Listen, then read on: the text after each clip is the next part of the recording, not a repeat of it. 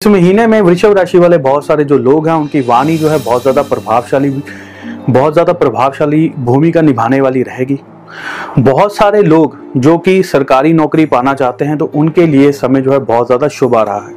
इस महीने में सरकारी नौकरी के एवज में अगर आप कोई कार्य करना चाहते हैं या उसके लिए आप कोई पहले से ही कुछ ना कुछ तैयारी कर रहे हैं या उसके लिए कोई इंटरव्यू की तैयारी कर रहे हैं या एग्ज़ाम देने की तैयारी करते हैं तो करिए इस महीने में कुछ ना कुछ अच्छा आपके साथ ज़रूर हो सकता है। और बहुत सारे ऐसे लोग हैं जिनकी इंटरव्यू भी क्लियर हो चुकी है, सब कुछ क्लियर हो चुका है, लेकिन उनको अपॉइंटमेंट लेटर अभी तक नहीं प्राप्त हुआ है तो इस महीने में उनको अपॉइंटमेंट लेटर भी मिल सकता है। और बहुत सारे ऐसे कर्मचारी हैं जो कि कच्चे तौर पर सरकारी नौकरी कर रहे हैं, उनको अभी तक उनकी सरकार ने नौकरी जो है पक्की नहीं की है तो उनको भी कुछ ना कुछ अच्छी खबर जो है इस महीने में सुनने को ज़रूर मिल सकती है।